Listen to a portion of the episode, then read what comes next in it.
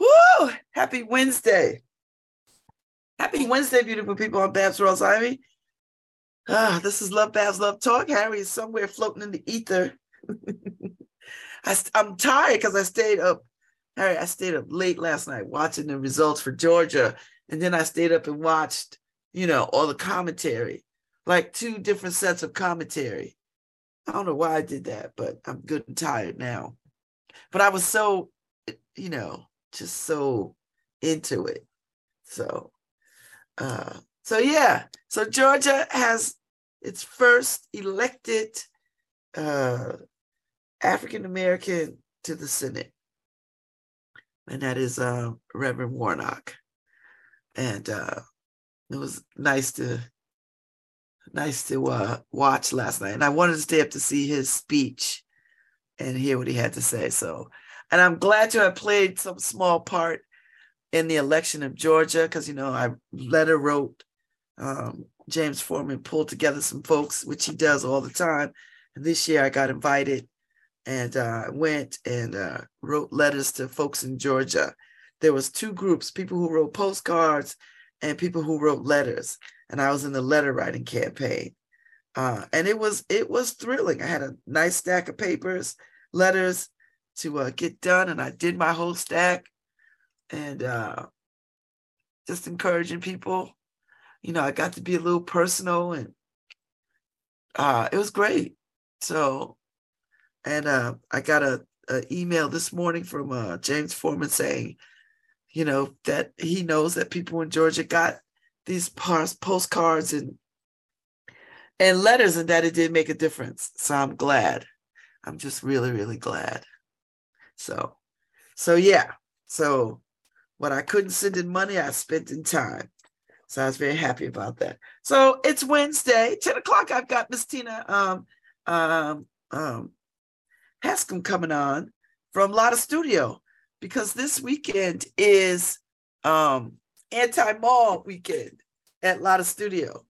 And I know an anti-mall is. So you don't have to go to the big box stores. You could shop locally in one place. So they're doing that. Uh, unfortunately, I won't be around. I won't be in town to uh, participate this year. But oh, in years past, I've got some really great things through the uh, through the uh, anti-mall shopping, and uh, and I still have. So there you go a lot of artisans, stuff like that. So, so go. It'll be great this weekend. It'll be great. So she'll be on at 10 15 to talk a little bit about uh, a lot about a lot about a lot of studios and um, the concept of anti-mall shopping. And uh, I think it's been a few years now that we've been doing it, although the pandemic cut out a couple years. So, you know, I need water. I I dreamed, I slept hard. I had lots and lots and lots of vivid dreams last night. Vivid. I, my mother was in my, I saw my mom was in my dream. And uh, I had gotten into the divinity school in my dream.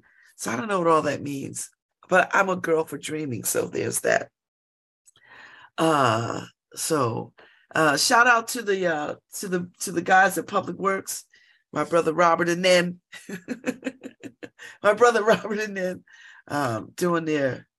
Let me tell y'all, if you want to do something nice for Public Works, and don't say you heard it from me, but you know you can leave gifts on the bins when they come pick up the recycling and the garbage.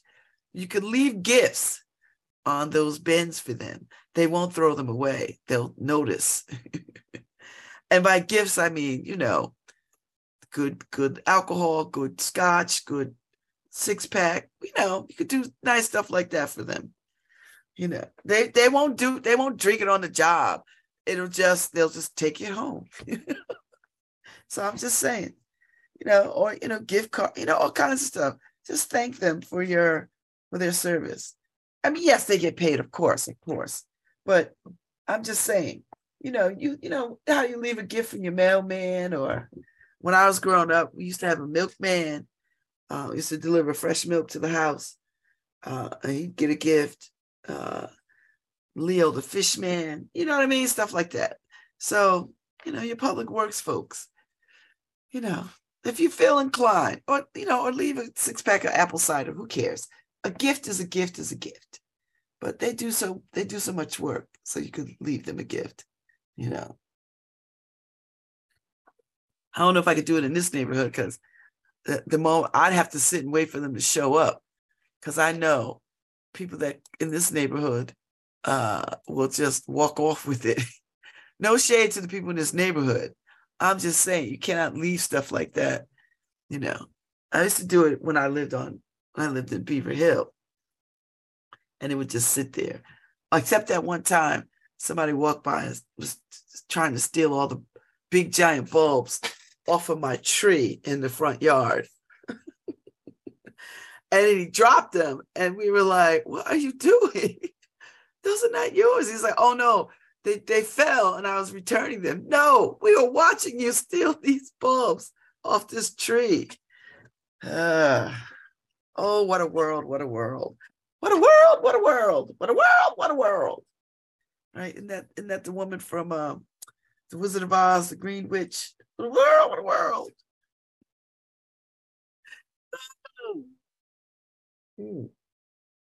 I needed that water today. Just need a little hydration.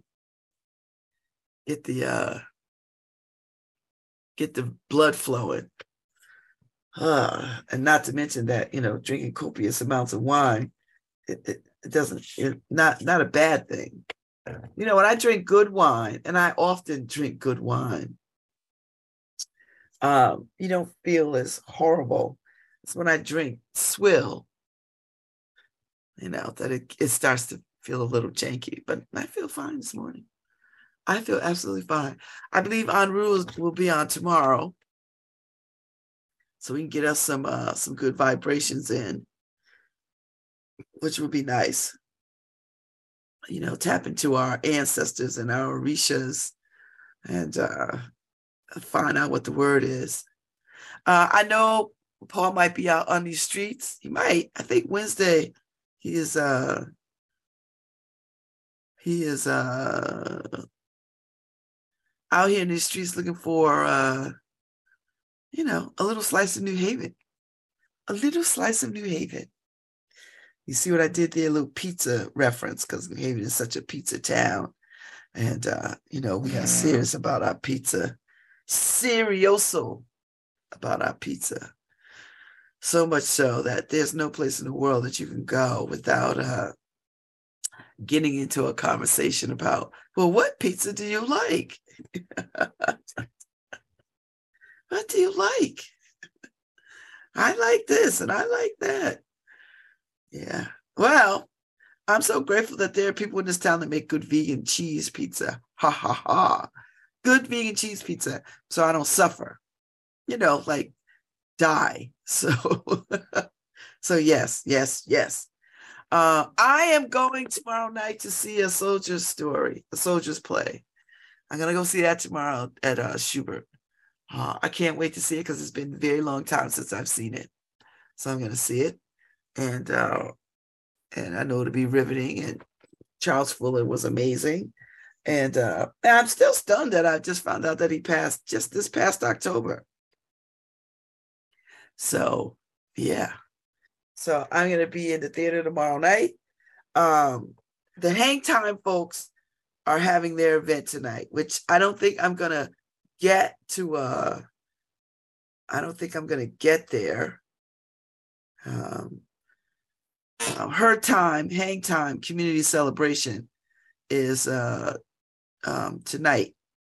And it's been eight years. And uh, congratulations. And they're going to be at Beacon Hall at Housatonic College from six to nine. Uh, I, I don't think I'm to make that.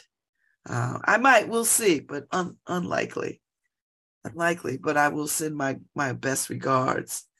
Um, and, you know, uh, Charles Grady knows that I he has my heart and uh, and I support this organization as best as I can. Um, so I might not be able to show up for this, but I know it'll be fabulous with fabulous people, and um, Charlie Grady, thank you very much for the invitation. So, but I've got a lot to do because I'm getting on a plane tomorrow. I mean, uh, Friday, and I'm getting out of Dodge for the weekend. So I've got to, uh,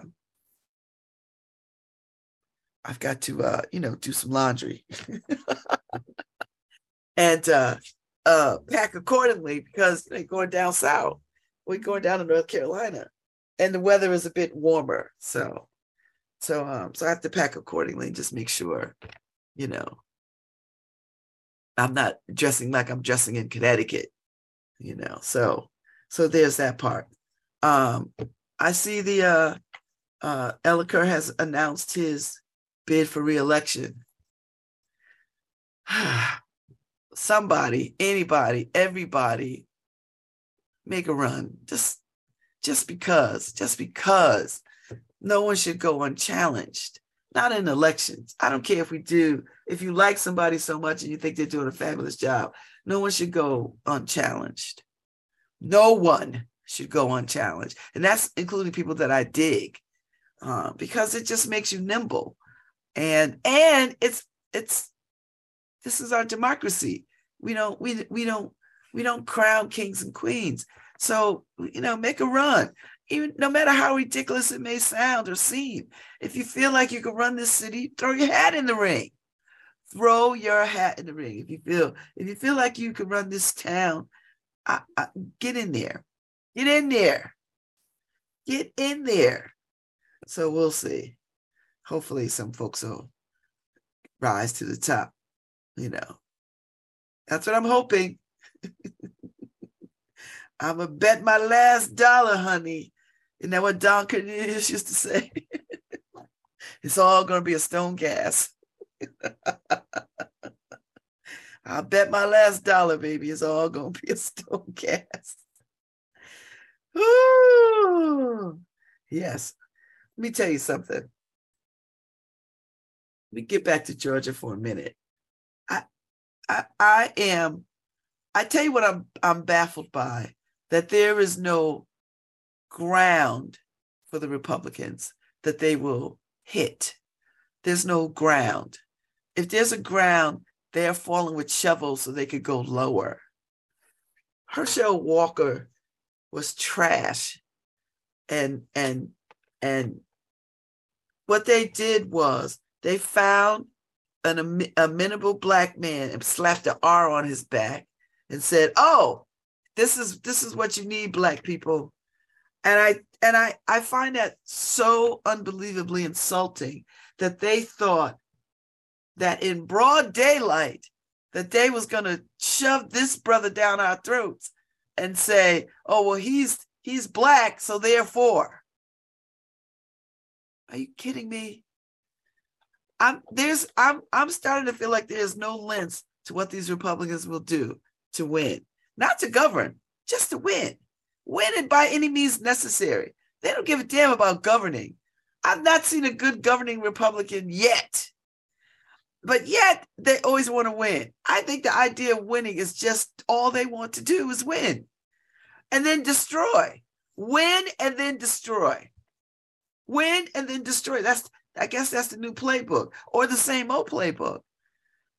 It's just unconscionable to me that they would put that man up against who how do you spend all this time talking about werewolves and vampires on a campaign trail as if that is the most challenging thing Georgia's got to deal with?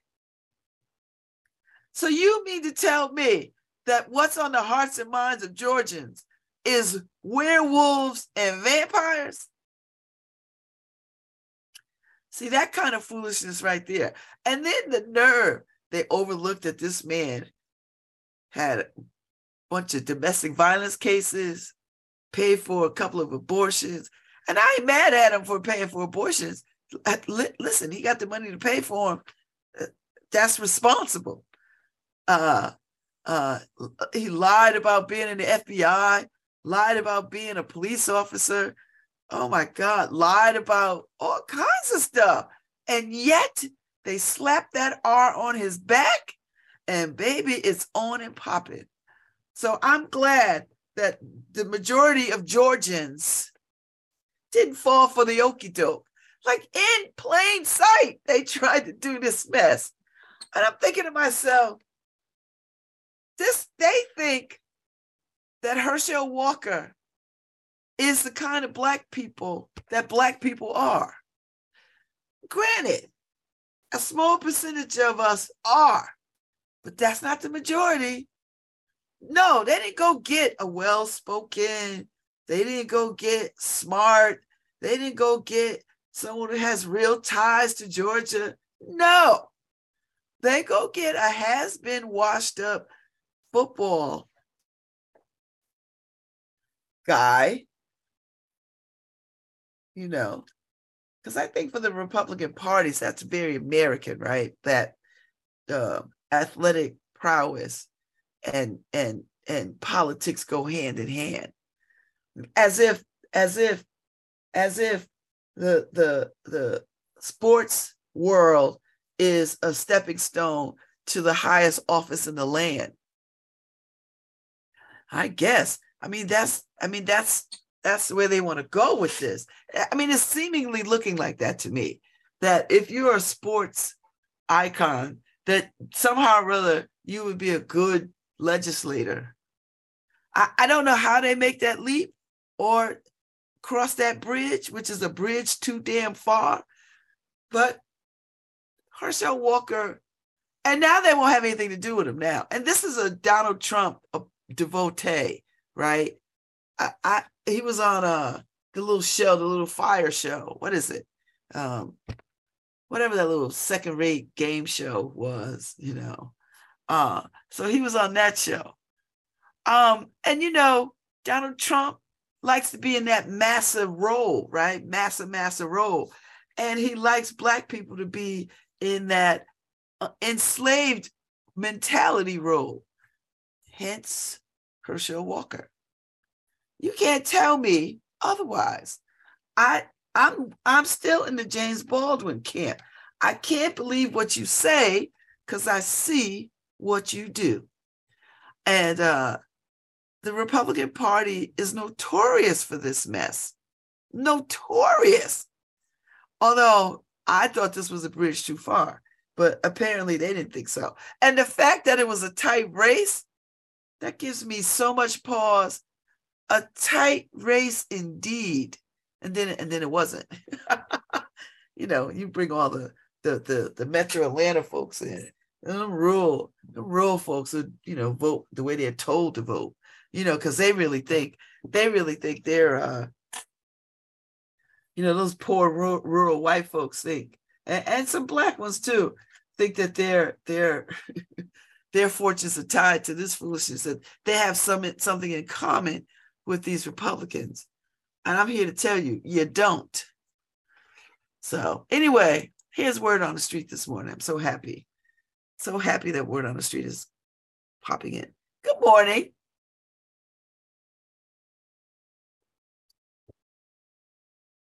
Just unmute yourself. Good, Good morning, morning Paul Bass. How you doing? I see you have on a turtleneck. Is it cold? No, it's just uh, raining, but I'm with George, who's busy in the rain doing some Uh-oh. work. Good morning, Jeff. This is Babz Rawls Ivy. You're on radio at WNHH. Hi, how are you? Good morning. Good, good morning. I like that hard hat. That's a nice color. Ah, like it is, right? So George is a carpenter, and he's hanging out now behind. Do you remember the old Plymouth building, Babz? It's across from St. Ray's. It's Sherman and Chapel. It was once a church and then a synagogue. Now it's medical offices that got fixed up. Oh, George, George, what are you doing here today at the Plymouth? Building? Well, right now we are installing the um, um, doors and hardware. We are tooling all the old door. We're installing the new no, new doors, new hardware, and all that kind of stuff. So in other words, the building was already working, right? People were working there, and they had doors. Yeah, right? yeah. What was up with the old doors? the old doors we're taking off, putting in the garbage and putting like a new wood doors. New wood doors. Yeah. And what do you feel like when you're working on a job like this? That there's history in this building.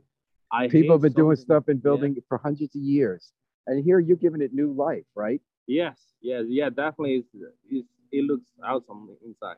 And what's yeah. it like for you to know that? Like, what was wrong with the old doors? Were they worn out? What were they made of? Yeah, I mean, it, it was a metal doors. Right now they are putting wood doors. No, it's like So you're replacing metal doors with with wood Yes, doors. uh-huh. Now the metal doors is gonna be just down in the basement, Mhm. but um, stairs and inside for the office is gonna be a wood.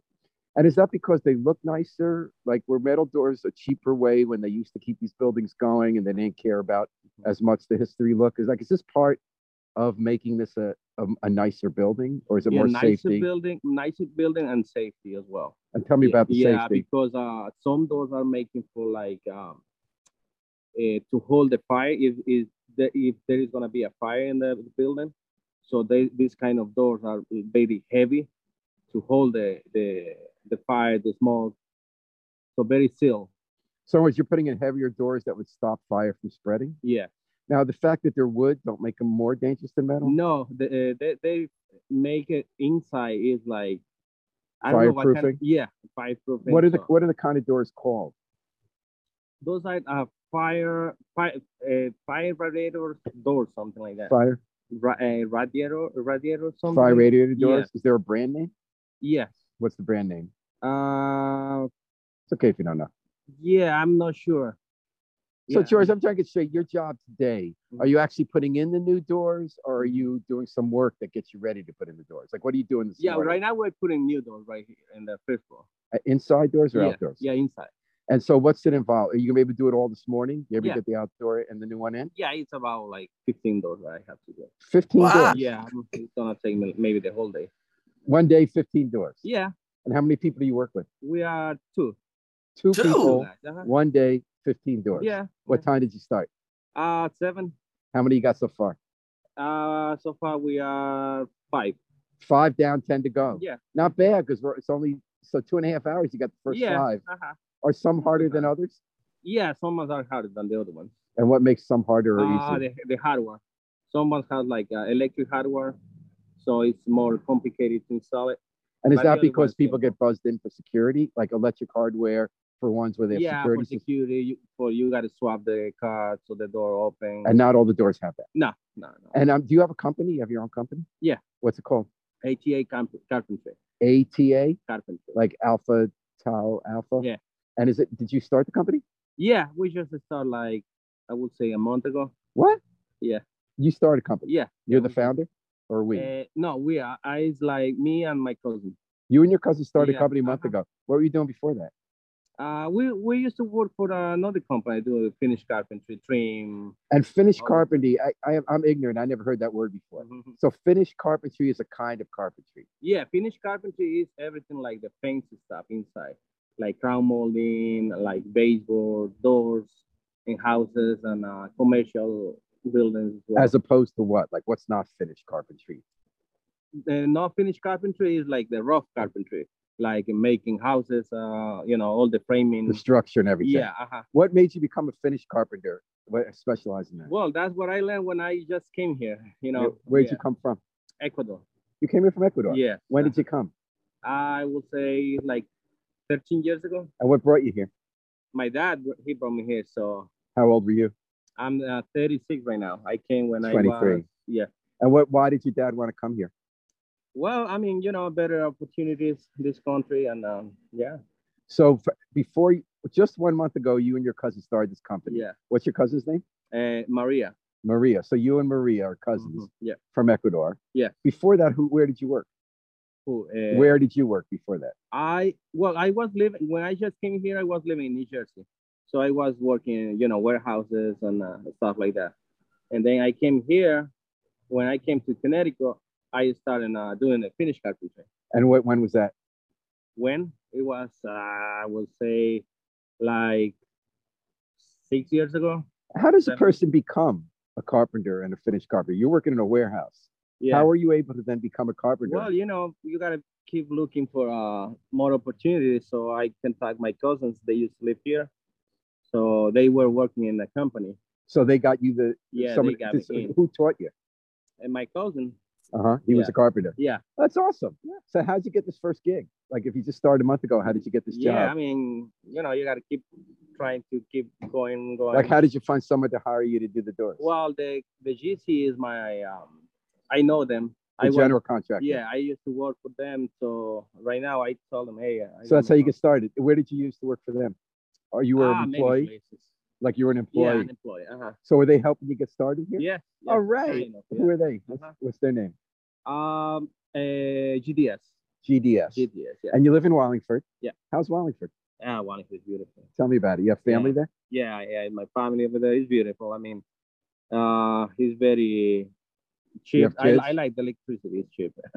Oh, your electricity. yeah, Yeah. it's cheap. Uh, yeah, my kids, the schools are, are good. How old are they? Um, it's six and thirteen. And you have a wife? Yeah, my wife. Does she work too? Yeah, What yeah. does she do? She works on uh, Yale What does she do? and um, uh, res- res- register. Uh-huh.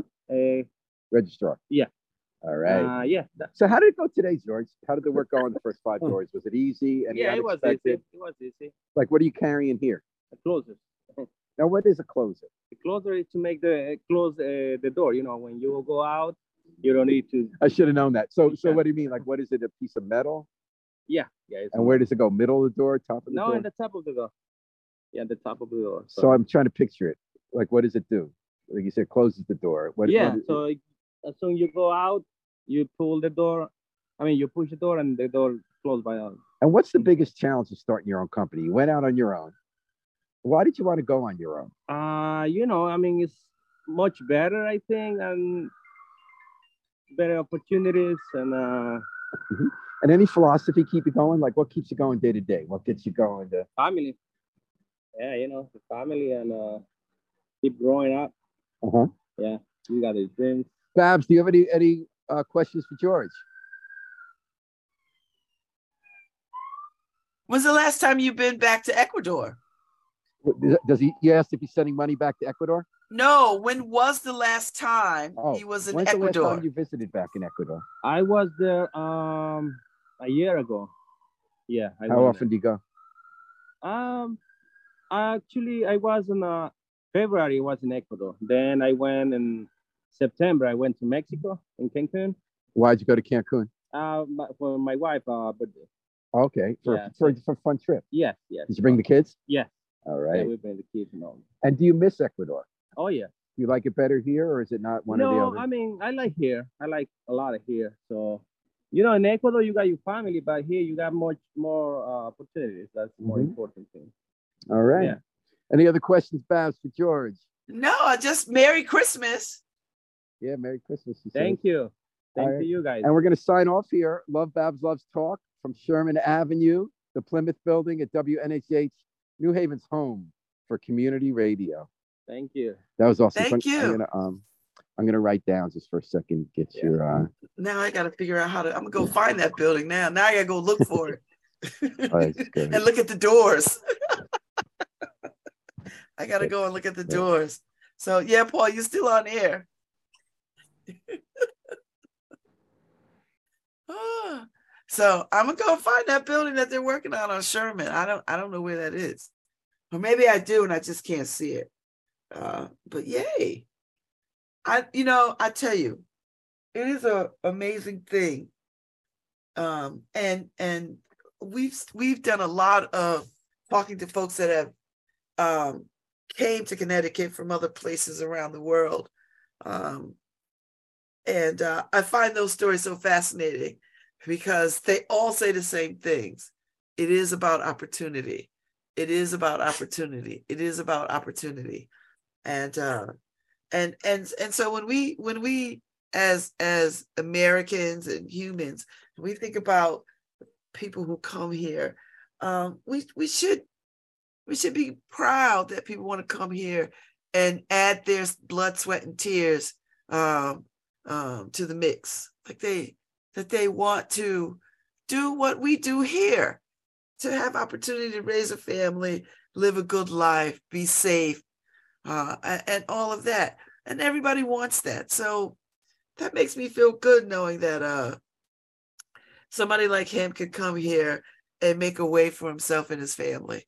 That that's what the American that to me is the American strength that we open our doors to people to come and and and be a part of the larger landscape you know? And i know there are people out there who who can't stand that people come here and they can't stand that people fight to get here or you know they leave or whatever. Um i i just i i i, I my heart is so has so much sympathy and empathy for people who get here um however way they get here however way they get here you know nobody is illegal um um and and and and people come here in all kinds of ways and and the people who are shouting that oh if they come the right way. Like, yeah, people didn't come the right way. Like, what is the right way? no such thing as the right way. It's what we allow. And uh, we have more than enough. And, you know, and I know this is uh, uh, uh, is aside from what this this young man was saying from Ecuador. Um, you know, he, he came here with his father. But there's so many people who come with their parents and you know they slip in and they get in and they show up and on these shores looking for a better way and looking for opportunity and we should figure out a way to make that a seamless process instead of a hardship you know that's all that's that's just how i feel because we have more than enough there's more than enough i believe that I don't think we're without anything in this country. We have more than enough. And honestly, folks that come here just want to work and build their families and have a safe place to live and eat and raise their children and all of that. So, so yeah, I, I'm, I was happy to see him. So, uh, I am happy to see him. And uh, I'm telling you, these little word on the streets are such a slice of a New Haven, such a wonderful slice of New Haven. And we should see it that way. So, but anyway, back to Georgia. Uh, I'm glad Brother Warnock is the new senator, and he's got to sit for six years. And and hopefully the Democratic Party can, you know, I I I I'm I I we need a new leader in the Democratic Party. Well maybe not. Maybe the leader we have is is amazing. And uh times are changing and there's lots of work to be done. But we can't sleep because you know while we are sleeping there are those who are not ah, you know that, that there are folks who are up right now plotting and scheming the next gerrymander, the next voter suppression opportunity. Listen, listen. Don't, this is a short lived celebration. Don't get it twisted. These folks are out here and they're going to do what they got to do to steal elections. They're going to do it. And uh, and you you watch. We have to stay diligent. That's just what it is. I understand that the Trump organization was found guilty of 17 counts of bribery and fraud. Let me tell you something. Donald Trump ain't going to jail. You know who's going to go to jail? All those people that work for him, from the CEO, the CFO, the COO, they all to go to jail. You know why? Because they're stupid and they're loyal to stupid and they don't mind going to jail for stupid. So that's what's to happen. That Trump organ is the Trump organization found guilty. And listen, found guilty by people he put on the bench. So there's that. So they can't whine about, oh, oh, oh, oh, oh. Uh, you know, no, these are the people you put on the bench thinking you was gonna make a way for yourself. Well, now let's see, let's see. I'm gonna tell you something. You Republicans, and I know y'all are too far gone to even hear this foolishness that I'm talking about. But y'all lost your party. You don't even have a party. You don't have a party. What you got is an extension of white supremacist KKK. That's what you got. You you just got a you just got a, a, a federal chapter of the KKK. That's all you got. Y'all y'all don't have a party. What party? The Republican Party is not a party. What do y'all stand for? except voter suppression, white supremacy. and anybody that aligns with y'all, it's got to be crazier than a, a walking jaybird.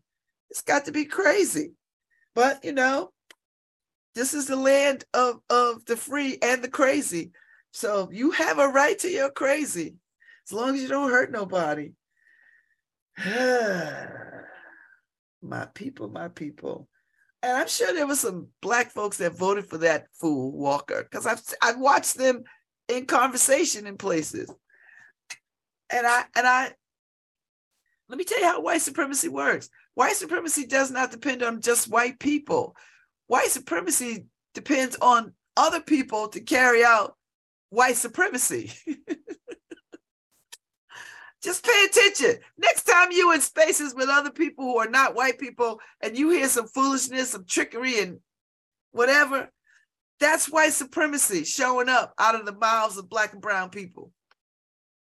White supremacy can exist, has to exist with not just white folks, has to exist with some black and brown people too.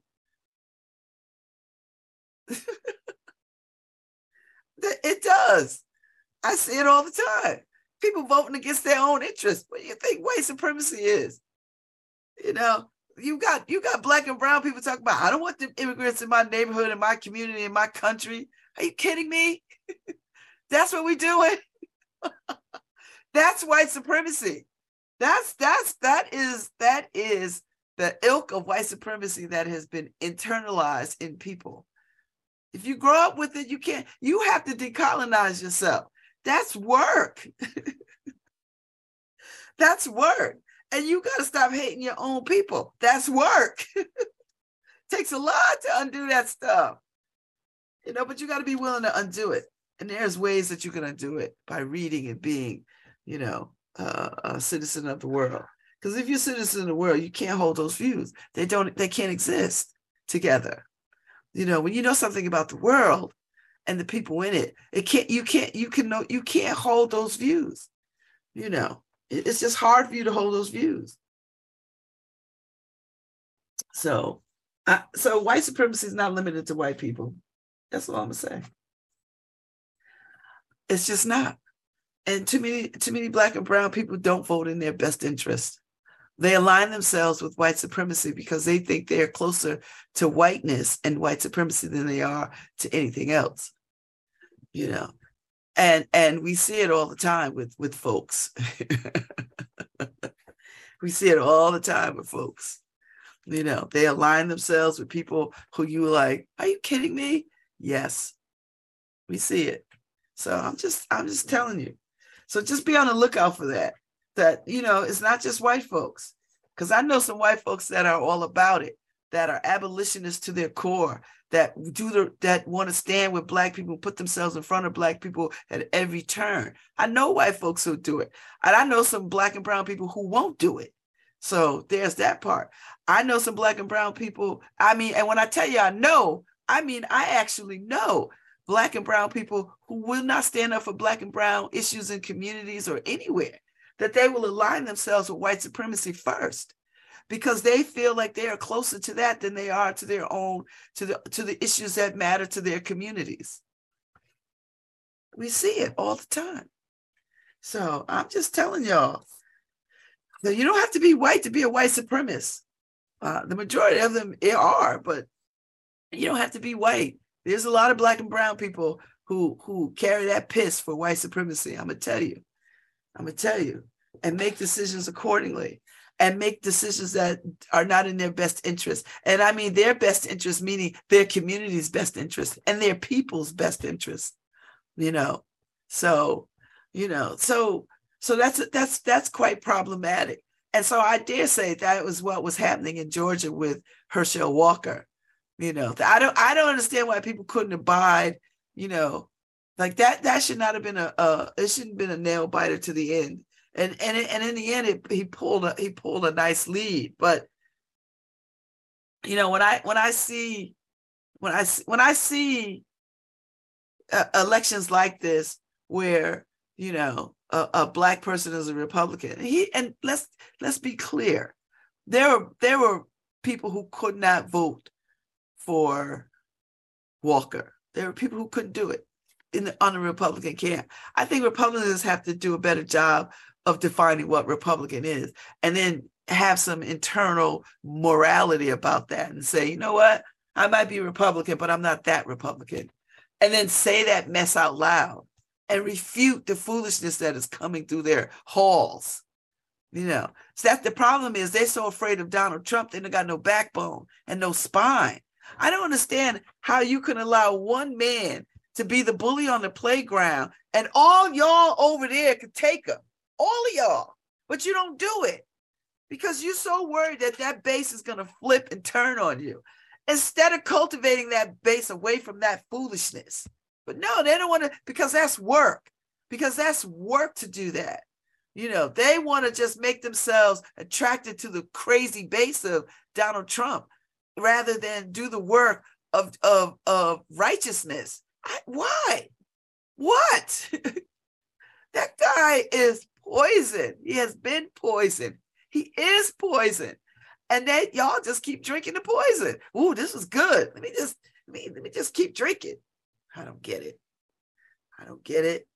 He's a he's a has-been carnival barker that sold some wolf tickets and everybody and everybody on that camp bought them because when you go back and look when he ran the first time and he ran and all of them lined up when they was all on that stage talking about he would be a disaster, he would be terrible, uh, disrespectful, and blah, blah, blah. And they knew then that was the truth. They knew the truth. They told the truth. And then when he racked up them votes, they couldn't, what else they going to do? They all got on their knees. All of them got sank to their knees. Mitt Romney, too. He tried to act like he ain't get on his knees. He got on his knees, too, and went back for more. So, yeah, so this feigned, oh, oh, you know, this change of heart about him. He's the leader of our party, you know, and Liz Cheney too. Liz Cheney voted more with Donald Trump than any of them. and here she is out here being a vampire slayer and lost her seat. She even wheeled her daddy out. and who's meaner than that guy? Than Dick Cheney. Listen, who welded a tougher sword than him? And he couldn't bring these Republicans to heed. He couldn't do it. So I'm gonna tell you something. They gonna rule the day for this foolishness. They gonna rule the day. So, so you know, so I I imagine at, at best they'll just wait for Donald Trump to die, because that's I think that's their only out. That he has to just, you know, you know, choke on some McDonald's or something and die, because that's the only way they're gonna get free because they're not interested in freedom. I'm I, I'm watching these people on these shows, and you know, this guy, this guy had a white supremacist cat, the leader of the white supremacist people, at his house for dinner. Ah! And it all on the news, on the political shows, these cats are squirming in their seats talking about, you know, well, duh, eh, ha. I'm like, you do not entertain. That's like having Hitler over at your house. Like, who does that? Well, apparently Donald Trump. He don't got no shame. And and then he got all of them doing the dog and pony show about it because they don't want to risk being cross in the crosshairs with him. Because if a man could incite an insurrection, what do you think he's going to do to them? If he could get an insurrection going, what do you think that he's gonna do to them? It's just crazy to me. and then and then and this and here's the other foolish thing. Oh, Hunter Biden's laptop. Your president just his whole organization just just was found guilty on 17 counts of fraud and bribery. And you don't want to deal with that? Hunter Biden is not elected to nobody's office. He is a citizen. oh my God. Because you know why? Because they don't got nothing else to talk about. They don't have nothing else in their playbook. Nothing. It is just filled with how can we steal elections and how can we put crazy people in office? That's it. And then what happened? They stacked the courts with these crazy judges and and then it all comes back to haunt them Like, what are you doing? Somebody didn't think this through. So you want Trump to be your president again? He's never going to be president again. So all y'all, all these Republicans are sitting around waiting for this man to die, praying. I'm sure prayers go up every night. Oh my God, kill him, take him. I'm sure. I'm sure they're praying. They're praying that Donald Trump just because he's not gonna shut up, or maybe he gets some disease where it makes him, you know, I don't know, some some some disease that'll shut him up and shut him down. Because they're not gonna fight against him. And Kevin McCarthy can say whatever the hell he wants. And and Ron DeSantis too. You don't got a dog in this fight either, Ron DeSantis.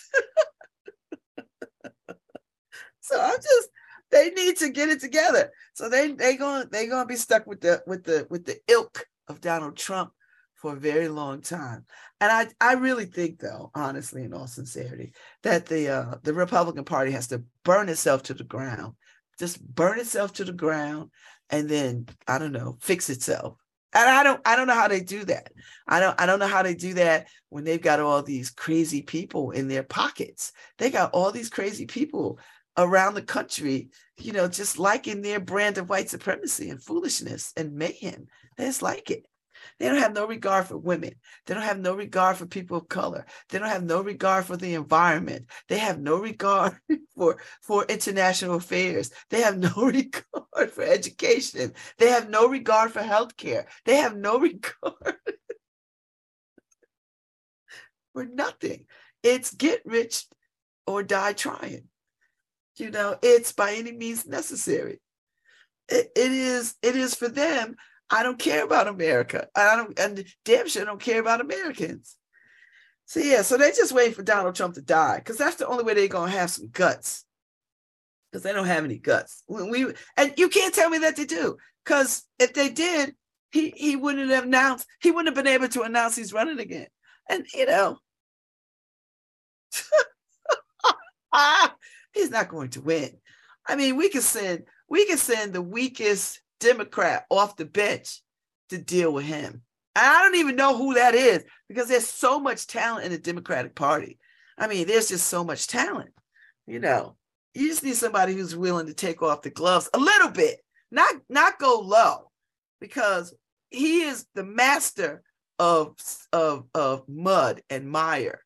He is the master at that he'll do things that other people in good conscience won't do.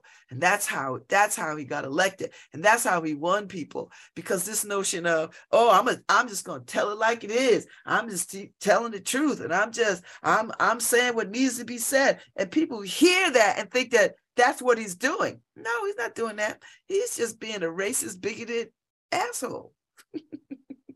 And y'all and just and y'all just like it He's just taking the reality show mess to, to a to a whole nother level, to the White House. so I'm just, I listen, they just wait for him to die. I believe it. Because then none of them got the spine or the courage to stand up to that. None of them. Not near one of them. Except the ones that jumped out of the Republican Party and left it, like Jolly and some other cats, right? y'all not getting your party back. You're not getting your party back. Republicans, you're going to be the party of the stupid for a very long time. the party of the stupid, the racist, the white supremacist, the party of hate. You are the party of hate. hate has a new name. It's called the grand old party. grand old party new party and and care even less about you know guns. I mean i'm sorry managing guns controlling guns you know gun control. No give everybody a gun. Let them shoot it out. That's how we solve it. I don't know. I'm gonna take a break. I'll be back. Uh, i got miss tina hascom coming on to talk about uh anti-mall shopping weekend which is coming up this weekend which is a great thing. And I love the concept. It's unfortunate I'll be out of town, but maybe I'll slip somebody some dollars. Like, if you see something that I might like, get it for me. Hi, this This is Babz Rawls Ivy from New Haven, Connecticut, and you're listening to WNHHLP 103.5 FM, streaming live at newhavenindependent.org. making spirits bright. What fun it is to ride and sing a sling song tonight. Oh, jingle bells, jingle bells, jingle all the way. Oh,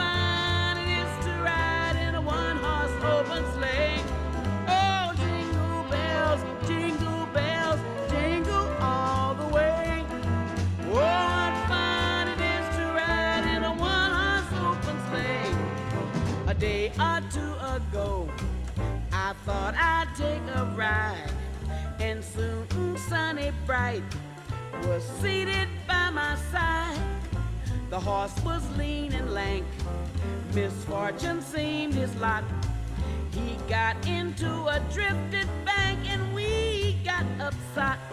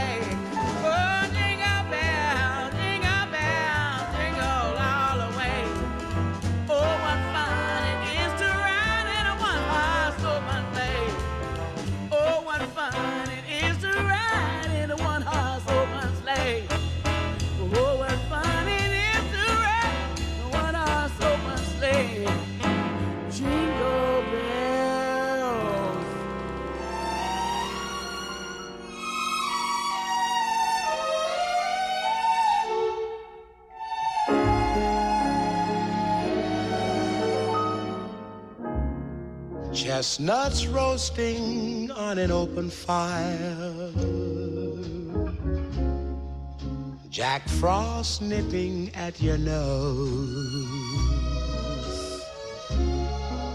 Yuletide carols being sung by a choir. And folks dressed up like Eskimos. Everybody knows turkey and some mistletoe help to make the season bright. Tiny tots with their eyes all aglow will find it hard to sleep tonight. They know that Santa's on his way. He's loaded lots of toys and goodies on his sleigh. And every mother's child is gonna spy to see if reindeer really know how to fly. And so I'm offering this simple phrase to kids from 1 to 92. Although it's been said many times, many ways, Merry Christmas to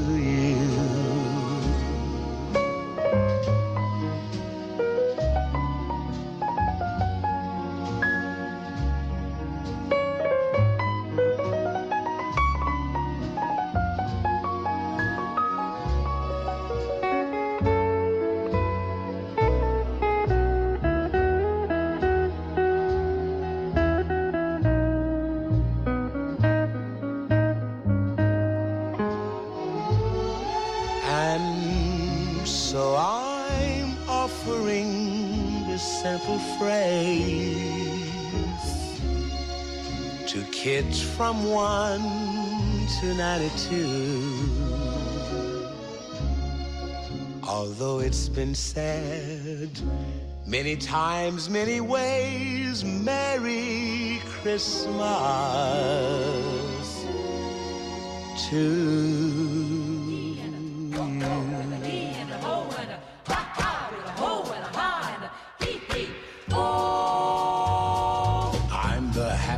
Christmas tree. Oh, ho, ho, he, he, he. Someone came and they found me and took me home with them.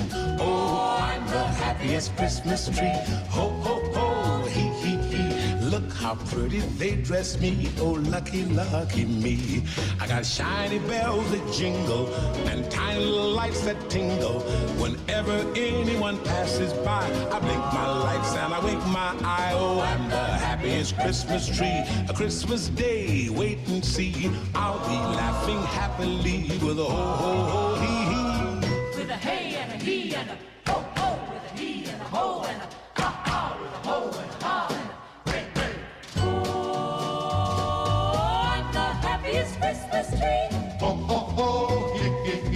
Someone came and they found me and took me home with them.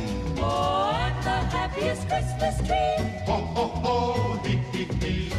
How pretty they dress me, oh lucky, lucky me. I got shiny bells that jingle and tiny lights that tingle. Whenever anyone passes by, I blink my lights and I wink my eye. Oh, I'm the happiest Christmas tree. Christmas Day, wait and see. I'll be laughing happily with a ho, ho, ho, hee, hee. With a hey and a he and a ho ho, he and a ho and a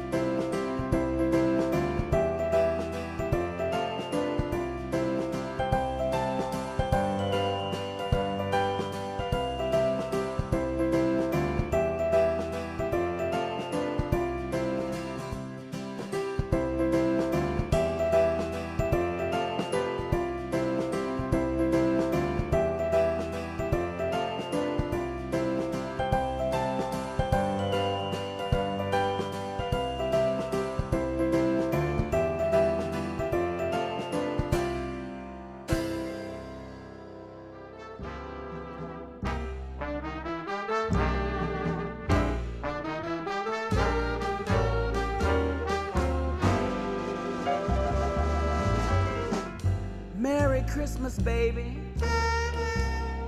You sure did treat me nice.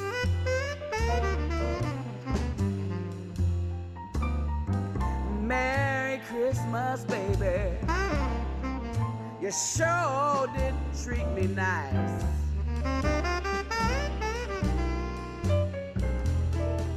You gave me a diamond ring for Christmas.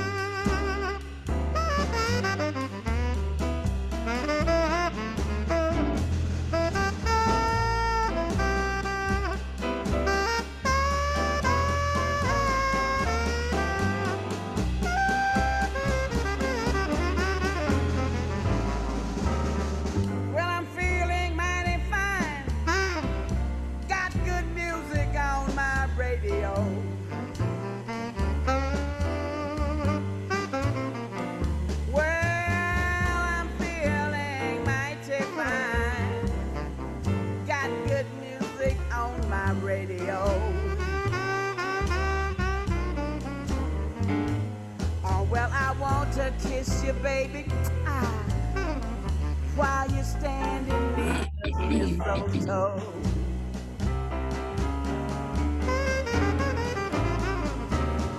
Saint Nick came down the chimney about a half past three. He left all these presents that you've seen before.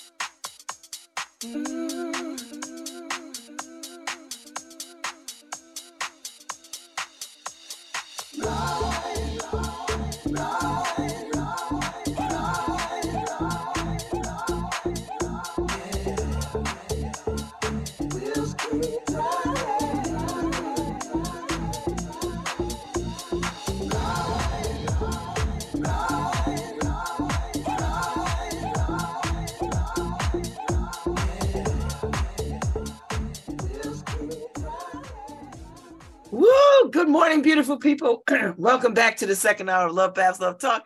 I got Miss Tina in the house because uh guess what's coming? Anti-mall day. Miss Tina owns her and her, her beautiful husband, they own a Lotta Studio. And uh and a lot of good things come out of a Lotta Studio. a lot of good things. Uh, but they've been doing this anti-mall thing for a minute. How long has this been? And where are you? Because that looks warm and inviting. Maybe I could just say it's a really nice Zoom background. Oh, it really is, girl. That's the best one I've seen. um, yeah, so the anti mall has been going on for uh, seven years. Seven years we've been in the building there in Westville. Um, and we kind of kicked it off uh, within the the first few months of us taking over the space. Oh, it's, I didn't realize it was it has been going on that long. Yeah, yeah. I mean, there was um, I uh, we skipped a Pandemic, year with right. pandemic. Yeah. Um, so I guess then that, that drops the number down, but Okay. All right. So how did it come about? uh, you know, how did it come about? Uh, basically, we just uh, we knew that there was a, a lot of artists that were in our building and uh, in our neighborhood that um, were always looking for places to vend. Um, the Westville Village Renaissance Alliance had done the tree lighting events for many years before this, and I had helped uh, kind of organize a few events that were based around that. And then once we had access to our own space, we thought that it was important to um, ride the coattails off of that event that had already started and just kind of amplify it in the way that we uh, knew how, which was just inviting other artists to uh, do something cool. And so, I- so I got the press release. Thank you very much. Yeah. And uh, and I I love this because uh, in addition to the twelve artists showcasing their work at Lotta Studio, you have thirteen private studios upstairs at the West River Arts, which I've been up there many Mhm. many times for open studios and Yeah. and open studios turned into uh, open source. Um, the private studios will be open this day and will as well. And excitedly, some of the West River art arts artists will be having guests in their studios um, on the second Saturday. So some That's of right. these, some of those guest artists are uh, Janet Brody, Heather Gorday, clothing brand 203 Tree, 203 Tree Clothing. Yep. So let me tell people who the artists are. So Sure. You get your money right. Go for it. So uh Susan McCaslin, did I say that right? That's right. Uh no, no Jimenez, Noe Jimenez. no Jimenez, David Sepulveda, who makes Okay. the best. Him and uh uh th- there's these wonderful mobiles. Yeah, he and Semi started doing the uh, the mobiles. But David is a painter as well. David is many things. He's a I writer, know. he's a photographer, a painter, a sculptor. And has the best hair of just about any man in town. Mhm. Uh, Dulio Jackson, who I know very well. Uh-huh. um, Don Wonderly, Eric Epstein, Travis Carbonella, who is a a, a filmmaker, um, and I'm sure a man of many many talents Many too. talents. Many talents. Uh, Kate Stevens, who I have a bunch of her pieces of jewelry. Uh, Tia T T Montgomery, who just got the Arts Award from the Arts Council just the other night. That's uh, right. talented designer, fashion designer, and Howard L. Yazin, Elias and, uh, yeah, El Yassin, I'm sorry, Yep. El Yassin, and Karen Azoff. that's right. And so now, when is this Saturday or Sunday or Monday? I mean, Saturday or Friday? What day Um, so when we first when we first uh, started doing second Saturday events for the building, the intention uh, was to um, have a, a space where the community could come in and see what the artists were working on on a very casual format.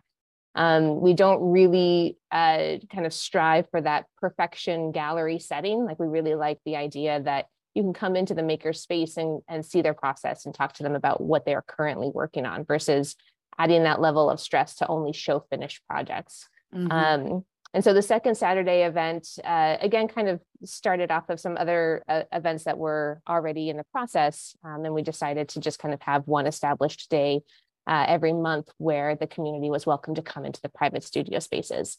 Um, so then hosting the anti-mall on a second Saturday seemed relevant so that all of us could do something.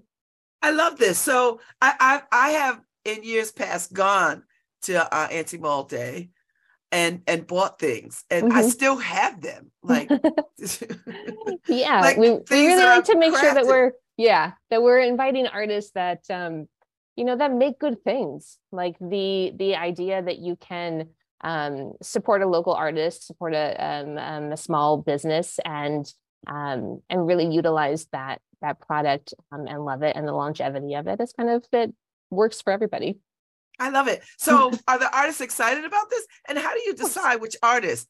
Do you put out a call, Stephen, or like what happens? Do Um, they knock on your door? Like how does it? Right. Well, a little bit of both. Um, so I was lucky enough to spend two years uh, working as the event coordinator for Art Walk that uh, Westville hosts. Um, so I really got to connect directly with a lot of these makers and vendors that um, were working hard to make a living in this in this uh, crazy freelance contractual kind of way um, and jumping around from markets and selling things online. And so uh, there was definitely certain people that I gravitated to right away. Um, you know, the ones that had that nice balance of um, of business sense and visual aesthetics, and their table design was well, and their product was um, nicely packaged and thought out. And um, I really liked to kind of invest uh, my energy in promoting artists that take the time to really think about all of the elements that go into running a business. But twelve is a lot of people. 12 is a I lot mean, of people. Do you do you do you think this is the cap, or do you think oh, you know, the first year we may you may have had five artists. Oh, I don't know how many artists you had the first Right. time. Right. Well, the the the first time uh, we were still over in our original uh, studio space where Pistachio now resides. Um, and I believe that it was about the same. I don't think it was ever really more than 15 I could fit over there. Uh, so now that we are in the 903 studio space, um, I can comfortably fit 12 to 13. So there's a few less. Um, so I have to be very careful about, um, you know, not making sure we've got the same type of product being sold by different vendors, um, kind of try to eliminate the competitiveness, uh, I guess, with the market. So we really Mhm. try to encourage uh, a good variety and some options. That's a lot of work. Just Yeah. because you because you have to pay attention to each artisan, right? And say, okay, well, we can't have 20 soap makers and we can't have Exactly. Exactly. you and we know, try to do that with Art Walk as well. I mean, Art Walk has, um, you know, most years we pull close to 40 art vendors in for that because we've got, you know, what two to three blocks worth of space. Um, but coming into the studio, it's a little tighter. so um there's uh i would tell you that so out of the um what what 13 13 vendors 12 vendors that we have this year i can tell you that 10 of them are repeat vendors um, and a few of them have been with us since the very first one so Mm, uh, the fact that a lot of these vendors thoroughly enjoy coming they're eager to accept the invitation um, it really kind of says something about how they feel about the event like we try to take care of um, as much as we can for them so that they just focus on their product, making their product and selling their product and packaging their product. And um, just like to kind of support them in the ways that we know how with good marketing, good communications, um, you know, designing flyers and promotional material for them to use. Uh, we've kind of steered clear of um, the printing elements this year uh, and last year as well. We we didn't make any prints, but usually we do postcards um, and then small flyers to hang up around town. But we have definitely found that the social media platform uh, can kind of better execute what what we need. Mm. And Yeah. so is it is it just one day or It is or just was it always one day or was it a weekend? Because I feel like it ought to be a weekend. you know what that um i would tell you that about half the people feel that way that it should be a two day event um and you know hosting it inside in our studio where they the ve- vendors don't have to tear down a tent or a table or put away their product at the end of the day it seems reasonable um so i i'm not opposed to to maybe exploring that in the future i think that when i had proposed the idea this year um, a couple of the vendors were already booked for that Okay. second day so that kind of made the decision this year to just keep it down down to one Okay, okay. Yeah. And so Yeah. what kind of crowds come through? Like what have you seen? I mean, I have I know I listen, I know it's like uh, it's hard uh, to, to pressing. It- bodies in there, right? Because I yeah. I've gone and it's it's it's pretty, it's a pretty, it's growing to be a pretty destination kind of thing. So It is. I've been thoroughly surprised with each, you know, each year people new people walk in and they're like, "Oh, this is fantastic. Have you done this before?" And I'm like, "Yeah, where have you been?" Um, but you know, we keep getting uh, you know, fresh faces that come through. If I had to estimate, I would tell you that there would be between, you know, 3 to 500 people that come through the studio space. Mhm. um, and uh, you know we try to really think about the best flow of traffic um, you know to accommodate that many people so it doesn't feel too uh, too crowded in there at one time. Um, and uh, that's you know why it's a six hour event also we kind of space it out a little bit thinking about different times when the brunch places of uh, westville close down. Um, you know then we'll see kind of a little rush after that or if there's a long line waiting for um, Bella's, then we'll see, you know, a crowd of people come through and walk through the space while they're waiting to get their seat at the table. I like that. Yeah. I like it. So um do you charge vendors? Like uh, like, uh, yeah. like how do you uh, is this a how do you benefit from this other than supporting artists and Oh. Yeah. getting and getting people to see the studio and all of that like yeah. I mean, one, that's like the main, the main thing, right? Because I want to make sure that um, at no point anybody feels like it's too much work and they're not being reimbursed for the time that they're putting into it. Um, I do charge the vendors, and that allows me to give up my studio space for about a week because I do a lot of uh, preparation beforehand, um, make sure the space is beautiful, have tables set up for them and everything. Um, so I book the studio out for a week, and then I spend a lot of time doing social media posts um, and just making sure that the word of the event gets out there. So I want to make sure that I feel compensated for that time because then it allows me to feel excited every every time that this um, this event comes up, and I know that I can uh, dedicate a good portion of my week to just you know representing these artists. and you know I, I i don't think we talk enough in in art spaces about the business of art Yeah. and what that is what what is required for artists to sustain themselves live comfortably make Mhm. the art that they want to make and not have to have 20,000 jobs behind them Yeah. that art making is a business can Yeah. you speak to that a little bit miss tina Whew. How much time do we got, Babz? um i mean i think that that's uh, that's really a thing that i try to focus on. Um i mean when we decided to start doing this event and i knew that i needed to charge the vendors i wanted to make sure that they could not only cover the cost of their time and cover the cost of the um the fee by how much money that they were going to bring in in the day that they were selling. Uh, so you kind of have to think about what you as the event person can promise to those vendors in terms of uh, kind of a financial stability with what they're going to get back from that day. Because it's a lot of time to kind of prepare what what they're needing. They need to take into account their expenses their materials their time um, and you don't ever want to charge a vendor fee and then not have that vendor feel like it was a successful selling event for them. Um, i think in all you know in all relativity uh, you know being an artist is is an exciting um field to be in but you have to look at yourself as a business or else it's it's going to just drive you into a hole sometimes um uh, more than sometimes a lot so uh, I think that you know one of the things that we learned very quickly is to um, allocate a certain amount of time to take care of everything that needed to be taken care of to be an artistic business. Um, so you have to you know put in the schedule. You have to put down okay today I'm going to send out invoices. Today I'm going to um, you know deposit checks. Today I'm going to uh, make my schedule for next month and really kind of think about all of the other avenues that come into being an artist instead of just um, making the art, which you have to leave time for that. But if you are lucky enough to have somebody else, you know, as a studio manager or a representative um, or an artistic manager being able to take care of those business things, and that's pretty fantastic. But most of us don't have that. so you have to kind of you have to just kind of make a make a schedule for yourself um, and understand that like for me, I have to dedicate time to pre-production and I have to dedicate time to shoot and then I have to dedicate time to the post-production. Um, because if I don't dedicate time to post-production, then my client's going to be sitting and waiting for their images for too long and then they're going to be upset and then they're not going to want to hire me back. Um, so workflow is a big thing that we focus on as far as um, the business side of running a Lotta Studio. Mm, I love Yeah. that.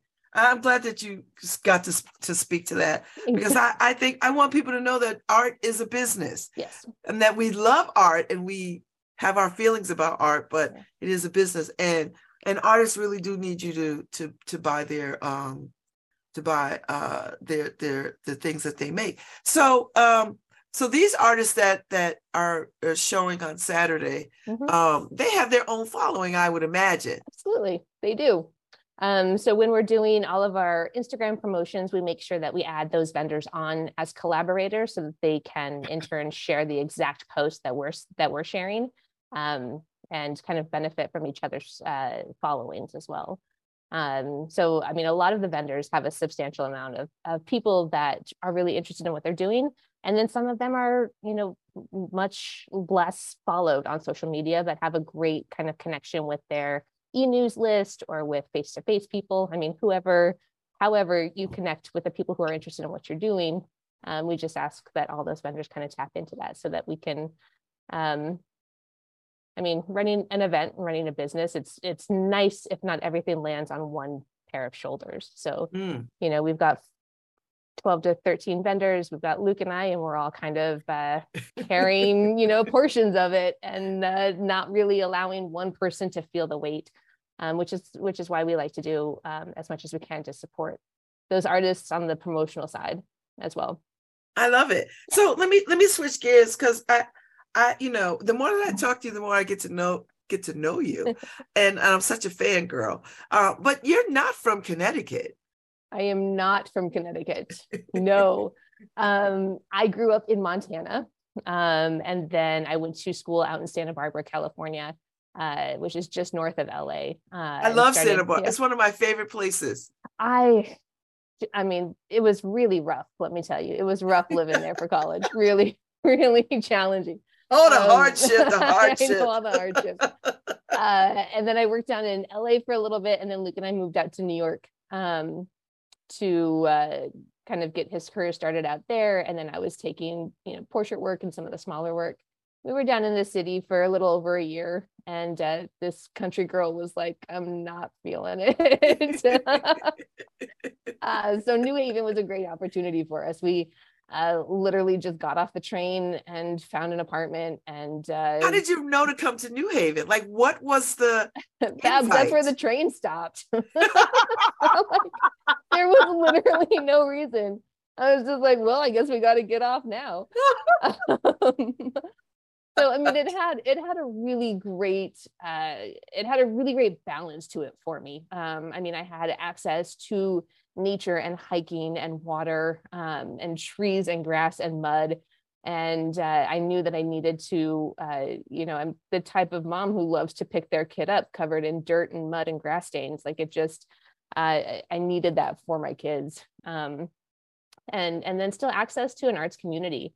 Uh, I mean, there's, I know that there's a, you know, a, a larger conversation when it comes to like what Yale has to has to do with New Haven, but I was excited that that there was um, that kind of transient appeal to it. It meant that things kept getting fresh, right? So it's Mhm. like you're not just kind of doing the same thing over and over again. Like there there are elements of New Haven that kind of keep reinventing themselves, and that was very appealing to me. Oh my goodness. So how did y'all land in the village? And and, and you Um, know, how did how did you know that this would be the place and and you bought this building? well so we we have uh we have a, the whole building leased um with the option to buy if it becomes available but we will we will deal with that if that opportunity arises um so i mean i mean really westville like i just it was kind of like a weird love at first sight kind of thing um we lived the first uh, three years over uh, near East Rock Park um, and loved that as well. I made a, a solid group of friends living over there that that helped me in those first few years of uh, new motherhood. Um, some great guidance and people that I'm still friends with today. Like our children have just known each other since they were, you know, one and two years old. Um, and those relationships are really, really treasured. Uh, so I think that, you know, one, the price of rent was a decision, you know, maker over there. Our rent was going up in our East Rock apartment. Um, we were in a two bedroom and we had three kids. So it was a little, you know, a little tight. Um, and started looking around and I I'm not sure what the first event was that I that I went to over in Westville. Um, it might have been Art Walk. And I was like, oh, here are my weirdos. I'm really happy to finally find you. people, I my found my people. um, and I think that really just really, really quickly, um, I got swooped up by you know the other mothers and artists and uh, and creators over there and felt um, just immediately welcomed. And it was just really easy. I had a really, really easy time just kind of sliding myself into what was already going on over there. Um, one, I think that they were looking for, you know, a young mother who had a lot of energy to take on more events. And they were like, you come with me. And I was like, okay, you know, just this like starry eyed and, um, you know, not jaded and uh, ready, ready to just kind of take a beating with, uh, you know, everything that, that, um, that I was going to take on starting from there.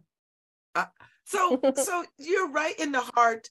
I mean, I, what I love about New Haven is there's art scenes everywhere, right? Like Yeah. Westville is a hub, downtown is a hub, Yeah. you know, uh, uh, uh, Audubon is a hub, um, uh, Dixwell is a hub, Newhallville is a place. All these little pockets of art, uh, uh, the Hill. So where, where do you see, or what would you like to see New Haven do with its art scene? And and, and I'm asking. This is a very sort of uh, I- you know, I serve as the chair of the Arts Council, so so I'm asking this Yeah. question for a lot of reasons. yeah yeah yeah yeah i mean i think that that's a that's a that's a very layered ask right Mhm. um so i think that uh, i think that what new haven does best is really amplifies young and upcoming artists. Um i think that there is kind of this weird platform that artists hit after they've um, been working in the city for a long time where they kind of start to feel a little irrelevant. Um, and there and and there's that like balance of how do you keep um, again reinventing yourself so that you constantly feel and look um, like you're doing something new and interesting. Uh, and that that gets really tiring. Um, you know there's there's a level of excitement when you know when somebody is like oh hey check out this new artist or check out this this new person who's coming to new haven and like everything is new and shiny for them and it gets really exciting. But there's this you know these different tiers of artists that have been existing and creating here in new haven and i think that it might be a little um, unbalanced in kind of who gets uh, not attention but maybe spotlighted Mhm. um, and so I think that I'm excited to uh, to be kind of in that middle level right now, where I'm I'm not new, I'm not up, up upcoming, I'm not you know bright and shiny, um, but I'm also uh, I still have this whole platform of artists who I am thoroughly astounded by, like all the time, um, who are a more seasoned demographic, who have like a who have many years on on me. Um, so I, I'd like to see kind of New Haven uh, find a way to uh, run a thread through all of those different uh, age de- um, demographics uh, as as far as like the, the layers of what types of artists have been creating here for so many years. I, I Um, like that. That's a good. yeah. That's a that gives me something to think about. Yeah. I mean, And when to- we came into Westville, it's not like we reinvented the wheel. You know, like there was a there was a whole group of artists who had been there since the early 90s that had really laid a lot of groundwork um, for us to kind of step in and um, and grow as quickly as we did. And so I think that that's uh, you know it's an exciting thing that um, when you're a new artist, you don't necessarily see that. You don't you haven't been around long enough to kind of see the growth uh, as to where things were and where they could go. Mhm, mhm. Yeah. So so both you and Luke are working artists. We are. And so how, how do you raise a family like that? Like what does that look like? what does that look like? Uh, let me tell you, Babz. I'm sure my children I mean, your children are interesting stories. amazing. They're beautiful, beautiful children. I know them and I enjoy them. Yes. Thank you. They're um, they're just they're truly exceptional, right? So they've they've not only gotten accustomed to navigating New Haven, which is an urban environment, and um, they have the the street smarts i think to to kind of make me feel comfortable as a parent with them going downtown and running the buses or biking. Um, i mean they go all over the city and i think that i'm comfortable with that because i know that they can one pay attention to their environment make good choices in stressful situations and um yeah and and basically don't they don't have a problem telling people what they think um, which parenting that can be challenging Oh girl, I know. But- but I know it's going to make for some great adults. Um, yeah, I mean, having uh, I would I would love to have our oldest daughter, like or our youngest daughter, write a memoir about what it was like growing up in our household because you know there's definitely times when you when you're like, oh, uh, I'm sorry, I have to take all of the furniture out of our house so that I can stage a studio set. Um, and they'll like walk downstairs for breakfast and they're like, where are all the chairs? And I'm like, there's not, they're not here. They're being used for an art scene. Um, you know, or when you have to like, you know, when when you have to have those conversations about budgeting, uh, you know, with you know a seven and eight year old. I'm like, I I know that you really want to, you know, go do this, but we have to in, invest in our career so that it can grow and then we can do things, you know, all together. And and a lot of conversations just of uh, you know, basic human things of, of making money and spending time doing what you love and spending time doing what makes money. Um, there's just a lot of talking in our household about very real life things. I love that. There's not a Do lot you- of sugarcoating. Do you miss Montana? Um, I'm uh, the correct answer is yes. Hi, mom. Hi, dad. Um, I, you know, I think that uh, I knew that if I wanted to be an artist, I needed to leave Montana. Um, but going back now as an adult and visiting, I see again how far that that community has come um, in supporting the arts. It just took them a little bit longer to get there. Um, I'm, I obviously adore my family, and I had a beautiful childhood, which was exciting. Um, and the uh, the nature is a huge part, but um, I also don't really like bugs, so. I did not know that Uh, about yeah, you. Like, okay, thanks. Um, yeah, I, I don't, I will, I can tell you that we will never really move back and live there, um, unless I need to, unless I need to go help with anything. Yeah. I think everybody listening was leaning in to hear you say that. yeah, Like, yeah, exactly. and not be going anywhere. Like, where's she going? I'm not going anywhere. uh, yeah, I mean, we have like we have uh, seven more years left on our building lease, um, and I think that at that point, my children will be out of the house.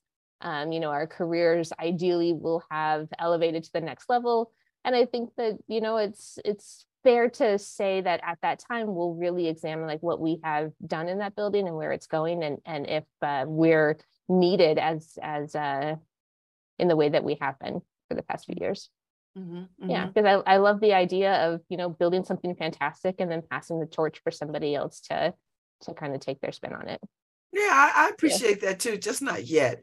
No. I think I think you still have lots to do in that community. Yeah, yeah, yeah. ar- We've got around- at least around seven arts. years. We're good. Yeah. and let me tell you, you know, and I know seven years ago like that, Exactly. you Exactly. know, it'll go Yeah. like that. So so tell me, what is the best part of your day? Bedtime. That's good. um, you know, I mean, I wake up in the morning, help my kids get out the door for school, and uh, and you know, usually spend maybe an hour to two hours before I go down to the studio, um, either taking care of of my space, uh, meditating, relaxing, like just making sure that I'm in the right mindset to move into a creative, uh, you know, thought process. Um, I think that I've I've definitely been able, um, since my children have been a little bit older, to take uh, that time for myself, which is really wonderful. It's really wonderful uh, to be able to just spend a couple hours in the morning having a cup of coffee, uh, journaling or doodling, and and then walking into the studio around ten to kind of start my day of either shooting or retouching, um, building a set, or taking care of um, other needs that come with managing a 7,000 square foot building. Well, I, I want to thank you as the chair of the Arts Council for the beautiful pictures that you've done of all the awardees over the Yeah. years. I mean, they are just, I mean, I, I think for me, that's the award right there. Like to, to, to be, to be done up, to be, to be Miss Tina, you know. We're going to TM that trademark. There yes, you go. I love Yeah, it. yeah, Miss Tina is a, is a wonderful thing. I mean, every year after year is just the most beautiful. I, I think that's the art right there. Like that, for Yeah. me, that's the award. People getting their beautiful portraits done in ways that they don't see themselves. You know what Mhm. I mean? It's very beautiful. So I, I just want to say publicly that that is some fine damn photography, girl. Fine. Thank So- you, thank you. I mean, it's really exciting. The the uh, you know the arts awards are. Um, I think I experienced it just as a guest the first year that I was in New Haven, um, or maybe not the first year I was in New Haven. It would have been like a couple of years into it, but the first year that I experienced it, I wasn't doing anything to be a part of it. Um, and a couple of my friends have been the recipients of those awards, so it's always super exciting to kind of cheer for them. Um, and then how many people have I got to meet and work with that I wouldn't have had that kind of connection to um, had I not been doing these portraits? I mean, the conversations that happen with these awardees, you know, I step away from it and I'm like, oh, that was really cool. Um, and so I think that there's there's not ever, you know, been a time when it's like, oh, ugh, like that was that was really a hassle. Um, like everybody who walks into the studio is just open-minded and appreciative and super excited to be um, you know, being receiving this award and getting their picture taken. I mean, some people get a little nervous as uh, you know, not just uh, for the award, but just being photographed. Um, and so you've got to take your time to make them feel comfortable, ask them questions, and make sure they're ready to to kind of perform and be documented before you even pick up your camera. That's that's half the job right there. Is just getting to know them and making them feel comfortable really quickly. That's it. Well, you do a beautiful, you, Yeah. beautiful, beautiful. You and Luke do beautiful, beautiful work. Thank you. And uh, so I just wanted to say that publicly. So, uh, so it uh kicks off Saturday, That's right. the anti-mall. I, I love anti-mall. It Yep. just sounds very revolutionary and rebellious. yeah yeah um so that that title um uh kate stevens uh and i kind of sat down um and her studio mate at the time sarah bratchell who is also uh, a new haven artist we all sat down and was like okay like what are we like what are we going to do here? Um and we knowing that the name was one of the biggest things that we had to like make sure we got right because you know it's like holiday market. We're a little bit tougher than that.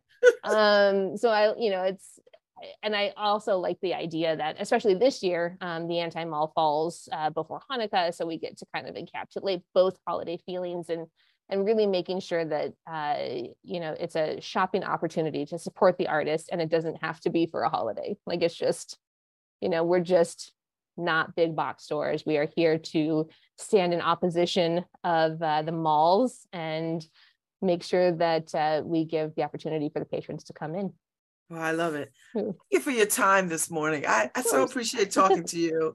And uh, I love popping in the Lotta Studio. And I can't wait to Lotta Studio after dark again. And I know. I'm, I I'm throwing stuff at you like, Yes, I am ready. So I I am taking, you know, I'm taking a lot of December to kind of get um, you know, get what next year looks like. We have a few things that are planned where we get to kind of start bringing back um, some guest artists. I'm really interested in hosting some actual photographic workshops um, in different locations, which is cool, so that I can work with um, either hobbyists or other commercial photographers to kind of share some of the lighting designs that we've uh, finessed over the years. Mhm. Um, and yeah, that's like really cool to kind of feel like um, we're coming out of the pandemic and I'm ready to hit the ground uh, with Yeah. some new opportunities. I feel you on that. And Yeah. and and I think you're the best person. So if y'all are around on December 10th from 12 to 6, the anti-mall um, shop small is happening over there on uh, 903 Whaley Avenue in New Haven. That's right. Do you think that before we jump off of this, can I name the artists who are going to be downstairs at the anti mall? We said the ones that are upstairs in their studios. oh, absolutely. Cool. Okay. So for the anti mall, we've got um, Black Goat Milk, who I mean, like that symbol is everywhere now. Um, we've got Eric Davis with metal and woodworking. We've got Pistachio Print Company, who does screen printing. Ave Rivera, who is like the cutest ceramic cups and and you know earrings and things that I've ever seen. Um, we've got Alexis Brown coming in, who is like talk about fangirl. I'm like her number one fan um, Daniel Eugene, who's bringing in some of his new uh, photographic works from uh, track shows and car racing. I'm, I'm hoping that he has some of his clothes that he's been working on too. Um, Sammy Joe Jensen with Flora Apothecary, like great soaps, candles, smells, health stuff. Um, the Honeybee Project with candles and I uh, love all- them. Just so sweet. Um, B Meyer Studios, who does woodworking. Um, and our like newest artist to this is Zoe Jade Phillips, who is our neighborhood rug dealer, Oh, making making some rugs. Uh, we've got Dooley downstairs, Kate Stevens as well, and Kaya Smith from Smith Made Essentials. okay. Well, Awesome. I, I, there's a flyer. Thank you guys. So I, I I'm telling you, Miss Tina, you have Yeah. to do this more than one time during this mm-hmm. holiday season.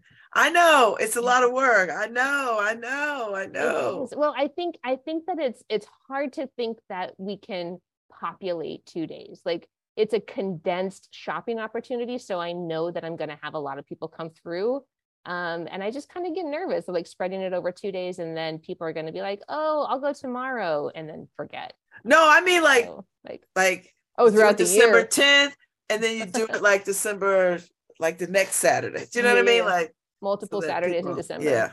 I'm just that's just my own. I'm just right, being my right. own selfish ask. I appreciate it. Thank you. Thank you it. so much for joining me this morning. I really enjoyed talking to you. I really do. Don't act so surprised, Babz. You know it wasn't going to be too hard. So thank you. And y'all Thank get out to see on Saturday um, and shop for me because I'll be in North Carolina, so I'm going to miss it. I'm so right. sorry, but That's why you want me to do it more than one day. well, yeah, Okay, self-serving, self-serving. So enjoy the rest of your day, and uh, and I know it's going to be a grand success this weekend. So thank you, my dear. Thank you for the help in promoting it, Babz. Yes, my joy, my All joy. right. So we'll be back tomorrow, y'all. Y'all say goodbye to Miss Tina, and uh, Miss Tina, thank you so much. You're welcome. I'll see you later, my friend. All right. Thank you, Harry. I'll see you tomorrow. All right. Bye. Oh, Anru is here tomorrow, 1015. So get your Orishas in order. Hi, this is Babz Rawls Ivy New Haven, Connecticut, and you're listening to WNHHLP 103.5 FM, streaming live at newhavenindependent.org.